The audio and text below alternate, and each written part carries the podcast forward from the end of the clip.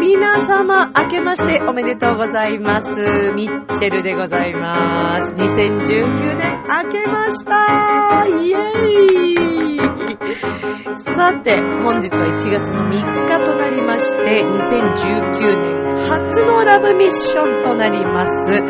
本日収録しているのは、えー1月2日の、えー深夜ということになっておりますけれども、さあ、皆さん、2018年、終わっちゃいました。もう2019年来ましたから、今年も新しい1年の幕開け、楽しく、いろいろなね、今年の抱負も考えながら、今日もやっていきたいと思いますけれども、さあ、ミッチェルのラブミッションというこの番組は、恋愛、夢、ご縁をテーマに不可能を可能にするをモットーにいたしました、私、ミッチェルがお話をしていくという番組でございます。昨年度お約束いたしました新しい新曲、えー、キーアイテムという曲、まだ収録できずにおりますけれども、まあ、気長にね、えー皆さん待っていただきたいと思います。さあ、本日はですね、2019年今年の、まあ、抱負だったり、この番組の方針、どういう風にやっていこうかなっていうような話、えーそして年末年始の私の生活のお話をしていきたいと思います。この番組は、ちょあへよ .com の協力のもと配信されています。さあでは今週も始まります、ミッチェルのラブミッション。皆様、ウェルカム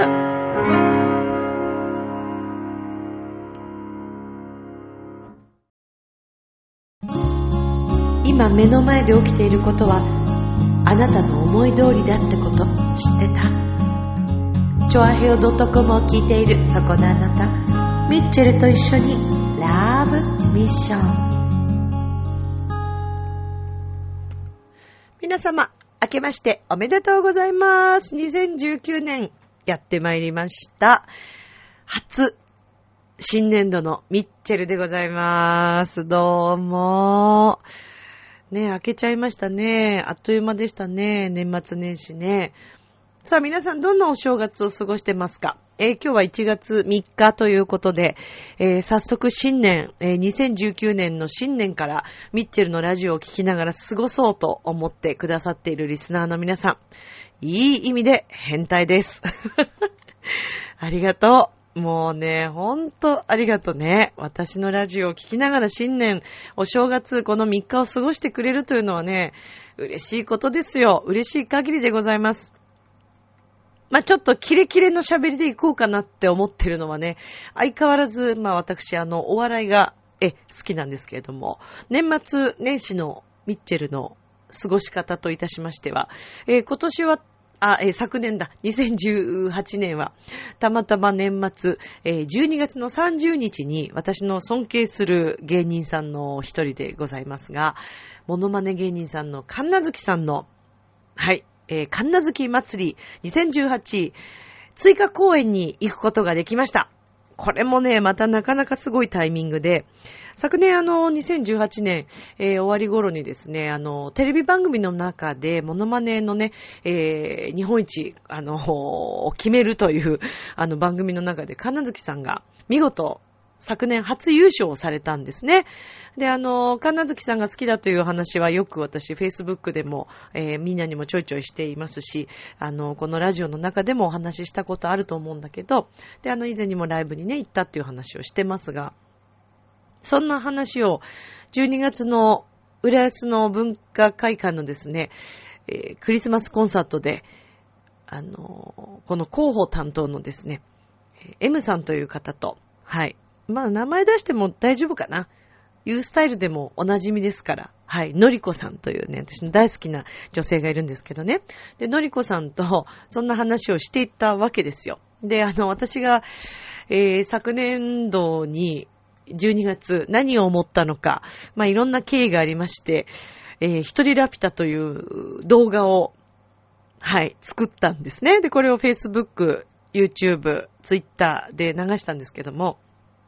で、これをまあ、会館の方が、えー、まあ、のりこさんと、えー、それからこの、ピュアクリスマス、ピュアホワイトクリスマスの担当をしていた、えー、まおちゃんという方と、はい、一緒にちょっと見ていただきましてね。で、モノマネが楽しいとか、そんな話をまあいろいろしてたんですね。で、この一人ラピュタっていうのはね、まあ、どっからまあ来たかっていうと、私の多分きっと原点は、まあ、お笑いからいろいろ来てるんですけども、なんか面白いことがしたいなと思っていて、私あの、ドリフ世代なので、もう志村けんさんとか大好きなんですね。で、あの、ミッチェローにもちょっとね、東村山温度を歌を歌わせていただいたことがありますけれども、あのー、そうなんですよ。なんで、お笑いすごく昔から好きなんです。もう毎週欠かさず土曜日、8時だよ、全員集合ということで見てましたし、加トちゃん、ケンちゃんもずっと見てたし、大好きなんですよ。えー、私の一番好きな、あの、志村さんたちの、えー、ドリフのネタとしましては、剣道です。え、ついて、あ、ついて、あ、押して、あ、押して、え、叩いて、あ、叩いて、え、最後に切るってやつね。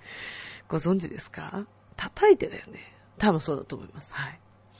で、振り返ると、なんか、ちゃんとやってなかったり。で、あの、イカリアさんがこっち向いてるときは一生懸命みんな、あの、ポーズをとってるんだけども、逆になったときはみんなやらないみたいなね。大好きなネタなんですけど。まあ、その他にもいろいろ好きなネタありますし、まあ、とにかくもう志村さんは私はちょっともう尊敬しているんですけれどもね。で、えー、そんなところから本当にお笑いがすごく好きで、で、まあ、あの、ダウンタウンさんとか、えー、で、年末、31日はですね、もうちょっとさ、歌い手なんだから紅白歌合戦見なさいよっていう話なんですけど、なんかね、この何年か私、紅白歌合戦、まあ、ちょいちょいは見ました。あの、見たい人たちは見ました。 DA PUMPさんとか、えー、それから桑田佳祐さん。はい。あと、誰だっけ？あ、 YOSHIKIさんとあのはい、 HYDEさんの。で、あの、サラ・ブライトマンさんが出てたでしょ？あの辺は見ました。もうちょいちょいピンポイントでは、あの、見るようにはしてたんですけど、隣の部屋ではね、あの、親たちが、あの、紅白歌合戦を見て、で、その隣の部屋で私は、えー、笑っちゃいけない24時間の、はい、ダウンタウンさんの番組をずっと見てたんですけども、なんかこんなにゆっくり最初から最後まで見た年は初でしたね、今年。去年か、去年が。はい。で、まあずっと拝見してたんですけど、も大好きで、あの番組も。でも31日も、いやーもうほんと芸人さんってすごいなとか、出演されてた様々なゲストの方もすごいなとか思いながらこう拝見していたんですけど。で、まあ1日は1日でまたお笑いのた、ね、方々がたくさん出演されてて、それにもまた感激し、そして、えー、本日2日、えー、東西のですね、あの、ネタ合戦というお笑いの番組があるんですけども、ずっと見てました。で、あの、私は最近、あ、えっ、ー、と、だから、そうですね。まあ、好きな芸人さんっていっぱいいるんですけど、まあ、モノマネはもう神奈月さんがもう私ナンバーワンで大好きで。で、トークに関してはもう、あの、ダウンタウンさん。まあ、司会はね、私あの、中井正宏さんが大好きって尊敬してるって話してますけど。それから、えー、最近はもう千鳥さん。もう、やばいっす。もう本当に面白い。えー、っと、それから、ネタ的にすごい凝ってて面白くて好きなのは、陣内智則さんも好きですし、えー、それから、アンジャッシュさん。はい。もう超好き。渡部さんは私もタイプなんで、すっごい好きです。それから、タイプ、タイプ、うん、タイプ、私の好きな人に似てたっていうのもあるんですけどね、渡部さんはね。はい。いやー、もう懐かしい。そう、とか、それから、えー、っとですね、友近さんも私すごい憧れてたし、あと、ユリアンさんも今すごい好きですね。好きですね。で、私の携帯の LINE のスタンプは芸人さんのスタンプいっぱい持ってて、面白い人がとにかく好きなんですよ。まあ、あの、俳優さんで言うと、あの、高田純次さんとかすごい好きです。もう、純散歩とか見れるときはもうすごい見てますね。そう。っていうね、まあそんな、そんなお笑い好き、楽しいこと大好きなミッチェルなんですけども、もうだから本当にね、えー、2018年の終わりから2019年始まりにかけて、もうお笑いばっかり見てて、で、すごいなと思うんですよ、あのお笑いの皆さんって。噛まないでしょ、まず。ほぼ。ほぼっていうか、まあ、噛まない。まあ、噛んだらね、ダウンタウンさんにちょっと、ちゃちゃ入れられて叱られるみたいな。いや、なんかね、やっぱりね、お笑いの方々ってすごいですよ。で、芝居がうまい。で、ネタも自分たちで考えててでしょ？もうね、なんだろうって。で、あと歌のうまい芸人さんがほんと多くて、トータルして、あ、やっぱり芸人さんって言うだけあって、もう多分、芸能人の方々の中で一番いろんなことができる方たちかなと思ってるんですね。で、まあ、そんなこと言ったら役者さんたちに怒られちゃいますけど、あ、もちろんあの役者さんでも憧れてる役者さんとか、好きな役者さんはいるんですけれども、渡辺健さんとかね、もう、文字が小さくてやめないみたいなね、あれとかもすごい好きですけど、で、またそのネタをね、旬で持ってくる神奈月さんのモノマネ最高ですよ。私あの、Facebook でもつぶやいてますし、Twitter でも上げてますけど、神奈月さんのライブはあの、動画とか、えー、写真撮って OK なライブなんですね。で、それをみんなが結構こう、Twitter とかで上げてたりするんですけど、私もほんと数秒ですけど、あの、Facebook の方にはネタちょっと載せさせていただいて、もう元から神奈月さんはフレディ、クイーンのフレディやってますけど、もう今ね、ほら、あの、ボヘミアンラピソディでさ、もうすごい人気じゃない、クイーン。でももう元からやってるんですよ、もう神奈月さんは。で、フレディの、あの、胸毛を投げるタイムっていうのが、まあ、コーナーがあって。まあ、今年もね、まあ、やってくれましたよね。で、やっぱり30日っていうこともあって、今年は初追加公演をされたんですね。いつもあの、ご自身のお誕生日の時に、こう、ライブをされるんですけども、もうこのところ即日完売で、で、今年はもう追加公演を初めてされたんですね。で、もそれも、最初、あの、私知った時は、後々知ったので、その追加公演があるということを、もう、もうね、売れてる時に、いや、それこそ一週間、一週間前とか？あれ？そんなことないか。えー、っと、あの番組はいつだったんだ？神奈月さんが優勝されたあの番組を見ているときに、えー、Facebook 等でいろいろいろんな方とやりとりをしていて、で、私もお世話になっている、あの、小道鍼灸整骨院というあの、麻布十番にね、あるんですけど、そこの菊沢先生院長、えー、私あの、声のレッスンもさせていただいてるんですけども、で、菊沢院長、私はあの、治療してもらってて。で、菊沢院長のところに、神奈月さんがもう長年通われてて、まあ、これ公認であの、ご本人も動画とか、菊沢先生のところの治療院で、あの、菊沢先生の治療を受けられてるの年間1位なんですよ、神奈月さんが。で、もう20年以上先生とのお付き合いっていうこともあって、で、そこは、えー、いじり岡田さんも通われてて、で、そんな関係もあって、この数年私はあの、神奈月さんのライブを見させていただいた後に、あの、お写真をですね、ご一緒させていただいてて、で、今年はもうほんとまたラッキー、あ、去年だね。もうわかんなくなっちゃうね。もう最近の話だから。ラッキーなことに、その追加公演知らなかったんですけど、まあ、その優勝したっていうのを、こう、私も Facebook 等で上げて、わ、やったみたいな、神奈月さん優勝したみたいなのを上げてて、で、そののりこさんとやりとりしてたら、菊沢委員長もそこに入ってきて、で、12月30日追加公演ありますよっていうのを教えてもらったんです。で、その時点ですぐ調べたらもうソルドアウトになってて、もうすごいなと思って。ああ、やっぱり完売してるよね、と思ったところからネットでチケットないかなと思って探したんです。そしたらですね、あるサイトで、えー、っとね、一人の方が S 席を1枚出してて、で、もう一人の方が B 席を2枚出してたんですよ。だからもう本当、もうその3枚だけ残ってたんです。で、のりこさんにすぐ連絡して、のりこさん、チケット3枚ありますよって言って。で、まあ、やっぱり定価で買うよりちょっと高いんだけど、でももう3枚、ソールドアウトの中の3枚だから、これは買いでしょうっていうことで。で、即、そこで、あの、落札というか、まあ、買って、で、えー、っと、のりこさんと、のりこさんのお子さんと、私と、で、菊沢委員長も、あの、もちろんチケットも、あの、手元にあったってことで、で、まあ、現地でお会いして、みんなまあ席がバラバラだったんですけど、なんとですね、ミッチェルの席、まあ、なんかわからず、とりあえず S 席ってことで、えー、私はポチッとしたんですけどね。なんと、なんと S 席も S 席の、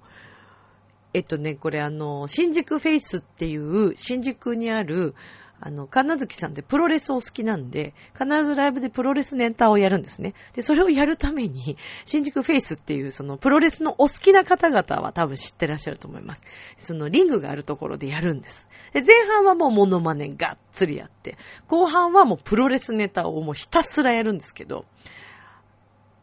で、毎回ゲストで本物のプロレスラーさんが来るんですよ。で、今回は、えー、っと、ごめん、私もうプロレスあんまり知らない。えー、っと、ロンガイさんっていう方、それから、えー、っと、純真ライガーさんっていうんですか？重心か。重心ライガーさん？超有名な人ですよね、でもね。あの、私、プロレス知らなくても、あ、すごい、テレビに出てる人じゃん、すごいいっぱい見てるっていう人でした。そう。が、いらっしゃって、すごかったですよ、ほんと。でも、ほんと言ってほしい、もう、大人のね、大人の悪ふざけって言ってるんですよ、そのライブの中でも。本当に悪ふざけもいいとこで。でこれが面白いんですよ。で、そのリングで、えっ、ー、と、東西、ん？東西北かな？の座る向きがあるんです。だから右左正面っていうのがあって、なんと私ですね。だからその前から見れる一番いいポジションの S 席の一番前の席だったんです。こんなことってある？っていうぐらいラッキーな席で。で、あの、菊沢先生に、ちょっと年末、そのライブ行く前にお会いする機会があった。私も治療に行ってね、お会いする機会があって、その時に、席どこだったの？って聞かれて、いや、実は、なんかこの、ここのここなんですとか言って。で、先生あの、チラシ持ってらっしゃったんで、見せてもらったらもう一番前の、え、超いいとこじゃないっていう話になって、本当に、本当にいい席でした。もうまさかの席でした。しかも、隣の二席が、まあ、途中でいらっしゃったんですけど、親子でいらっしゃってて、でもなんか遅刻してお二人いらっしゃったんですね。だからずっとしばらくいない状態。だからなんかすごいこう空間がある感じですごい見れて。で、しかも途中でいらっしゃったんですけど、隣にいた子は小学生ぐらいの男の子でお母さんと二人で来てて。でもやっぱお二人も大爆笑されてて。でもなんか予定があったのか、どういう経緯でいらっしゃってたのかわかんないですけど、まあ後半また途中でお帰りになって。なんかこんなにこんなになんか広々したところで私見てていいのっていうぐらいの、なんかすごい、すごい特等席だったなっていう感じがしましたけどね。まあそんなラッキーなことがありつつ、まあ本当に今回もたくさんの、えー、ヒントだったり、えー、もう勉強です。もう私にとって芸人さんを拝見するのもほんと勉強。えー、私はあの、まだ吉本のえー、っと、あの、ルミネ座吉本は行ったことなくて、もうそれはもう前から行きたい行きたいと思っているので、えー、今年はね、ちょっとそれ一つの、あの、目標にしたいなと思っております。千鳥さんを見たいですね。生でね。見たい。ゆりやんも見たいです。うん、ゆりやんさん。私、芸人さんもちゃんとさんつけるようにしてますから、あの、いつお会いしてもいいように、ちゃんとあの、さん付けで、私の勝手なこれ、思いなんですけど、いつかご一緒してお仕事することがあるかもしれないっていうふうに思い込んでるんですね。はい。なんで、その時に2個ちゃんとパッと言えるようにもうさん付けで、あの、そうなんですよ。もう尊敬してますから、えー、芸人さんも芸能人の皆さんも私さん付けで呼ばせていただいておりますんで。何者なんだっていうね、話ですけどね、私は一体ね。でもそれで何年か前にあの、NSC の吉本のあの、カレッジ、行こうと本当に思ってオープンカレッジ一回行ってますからね。また今日もでも東西、お笑い東西見た後、ちょっと、よし、行きたいんだね。だから、うーん、いろんな意味で余裕があったら本当にね、NSC のカレッジ私行きたいんですよね。相当勉強になると思うんだよね。あの NSC のカレッジは、ゲーっていうか、まあ、そのネタだけじゃなくて、まあ、構成の仕方とかね、それからダンスとか、演技とか、いろんなことを勉強できるんですよ。もう私が一番好きなジャンルなんだよね。私本当思うもん、なんで、なんでもっと早く行かなかったかなっていう思うぐらい好きで、そのオープンカレッジ行った時も面白かったのが、近くにいる人、言ったと思う。ラブミッションでは言ってると思う。近くにいる人とね、こう、組むんですよ。で、もともとやっぱ二人組で来てる人もいるから。で、私は隣にいた男の子と組んだんですね。で、最初その男の子は多分別の男の子と組みたかったみたいなんです。もう女性がほとんどいないんで、女性少ないんですよ。やっぱり。で、私がとりあえず隣にいて、しかも超私年上。多分どう考えても私が誰よりも年上で、もうみんな若いから。で、隣にいた男の子が、どっかのプロダクションの、やっぱりそうカレッジに入ってるんだけど、今年はやっぱり吉本の方がいいなと思って受け直すって言ってたんです。話をしたら。で、その男の子と組んで、組みました。で、えっ、とね、ネタのこう、ちょっと文章みたいなのくれるんですよ。で、そこに自分たちで文章を作ってて、ネタを作って当てはめてって、で、紙見ていいからって言ってちょっと練習して、みんなの前でネタをやるんです。で、私はオペラネタを入れさせていただいたんですね。そうやった。やりましたよ。そしたらね、やっぱりね、みんな芸人さん目指すだけあってね、笑いのツボとか分かってんですよ。ここで笑うんだなとか、ここ落ちなんだなとか。だから、お互いちゃんと笑い合ったりとかするし、で、みんな楽しいこと好きで来てるから、すごい快感だった。で、意外と私たちのネタが受けたんですよね。で、なんか最初はすごい渋ってたその男の子が終わってから、あの、NSC 今年来ないんですか？みたいな。来年か？来年来ないんですか？みたいなこと言われて。いや、ちょっと検討中で、みたいな。いや、なんか、ぜひ、あの、もし入ったら、組みたいんですけど、みたいな感じで言ってくださって。ねえ、本当ですよね、なんて言って。で、その場をね、だからその彼も楽しくできたっていうことを言ってくれたので、すごく嬉しかったですし、で、あの、オープンカレッジ、あ、えっ、と、カレッジのお手伝いされてる受付の方たちなのかな女の子とかもすごいみんないい人で。で、私あの、ちょっと仕事に将来使いたいとか思ってるんですけど、とか言って、あ、そんなんでも全然カレッジは入れますよ、みたいなこと言われたんで、あの、芸能界入る入らないは別として、そういうただ勉強に来るっていうのも OK なんですよ、みたいな感じでおっしゃってくれたので、ほんと行きたいです。本当に行きたい。あれ絶対勉強になるもんだって。どう考えても勉強になる。ああ、やっぱちょっと行きたいね。今年時間、ねえ、両立、両立な週多分2日とかだと思うんですよね。レッスン行くのね。いやー、まあでもね、仕事と両立してる人もいるっていうことなんですけど、なんか、うまいことね、もう早くでもそれってさ、やろうと思ったらさ、早くしないとさ、もうあっという間にね、毎年毎年ね、時間経っちゃうでしょ？ただ、やっぱり今年の抱負としましても、昨年同様カルメンは行っていきたいと思ってますし、また今年もっと楽しい形でやっていけたらいいなと思ってるんですね。だからこういう中でもネタの構成とか、えー、構成作家コースっていうのもあるんですけど、まあ、それはちょっとね、私は違うかなとは、自分には合うか合わないかちょっとわかんないなとは思ってますけど、なんかやっぱそういうネタの作り方とかそういうのもね、勉強してみたいなとか、もう、ね、あとフランス語もね、ちゃんと勉強したいし、ね、部屋も片付けたいし、もっと。今年はね、いらないものをどんどん削ぎ落とすっていう風に私は考えてますから、ね、それも含め、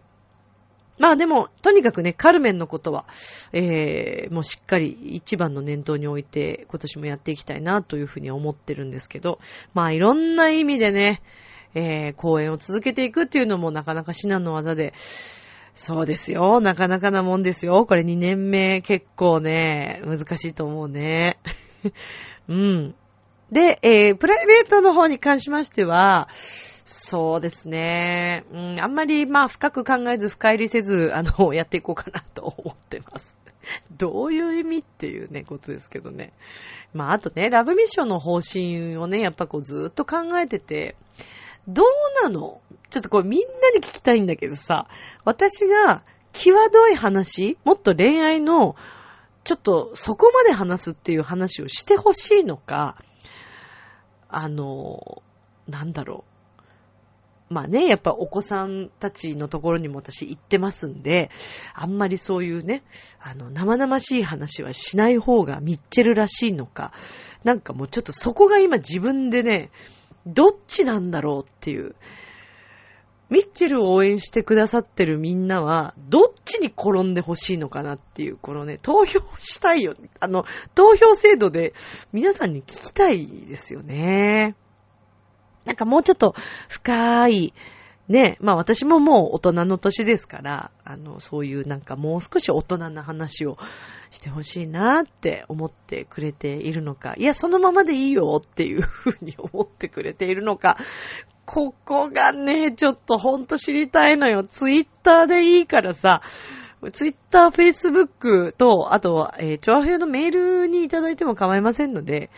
ちょっとそこを教えていただけると嬉しいなっていうね。あの、みんなでミッチェルを作っていこうっていう スタンス。AKB さんじゃないんだからねっていうね、話ですけどね。いや、でもあれいい、いいですよね。AKB さんのあのやり方って、宝塚にすごくやっぱ似てて、宝塚もみんなでその人を育てていこうみたいなね。トップスターにさせるのか、こうナンバー2にするのかっていうのもそうだけど、ファンの方たちで、その、あの、スターをね、作っていくって、あれすごくいいと思うんですよね。うん、作っていくって言ったら変だけど、なんか、ね、どうなんでしょうね。まあでもキャラクターはね、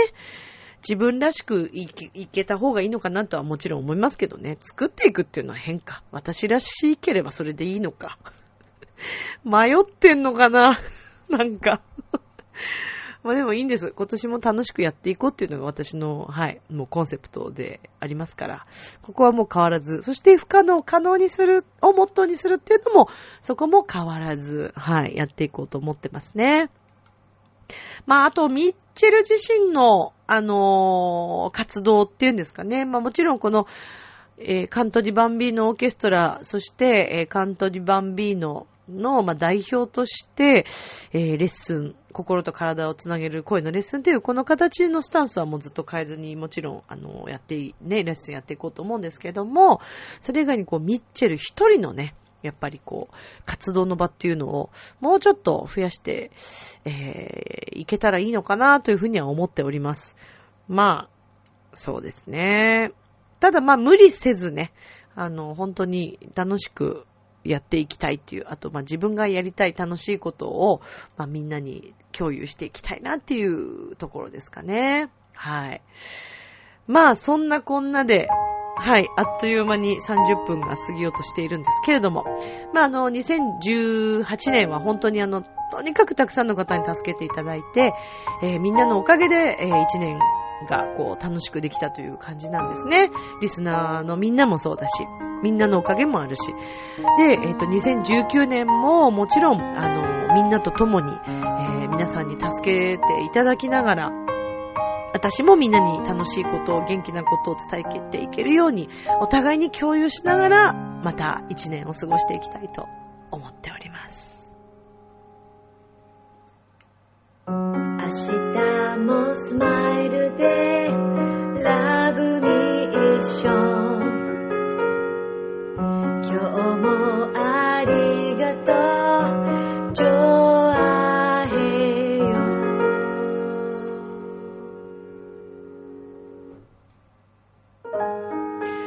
ということでエンディングでございますけれども、まあ、2019年度初のラブミッション、1月3日から早速聞いてくれて、みんな本当にありがとうね。ありがとうございます。まあ、今年もいろんなことを発信していけるようにしたいと思いますけども、私自身もいろいろ努力して、えー、勉強しながら、楽しみながら学びながら行こうと思います。今年もあの芸人さんからたくさんいろんなことをね、こう影響を受けて、え、歌手として、歌手なのにね、いや、いいんです、いいんです。そう、楽しいことが一番ですから。えー、リスナーのみんなにも、さらにね、リスナーのみんなもさらにハッピーな一年になるように、えー、私も元気をこのラジオから伝えていきたいと思いますから、今年も、チョアヘオともども、ラブミッションよろしくお願いいたします。それでは、今宵も良い夢を、明日も楽しい一日を。またねバイバーイありがとう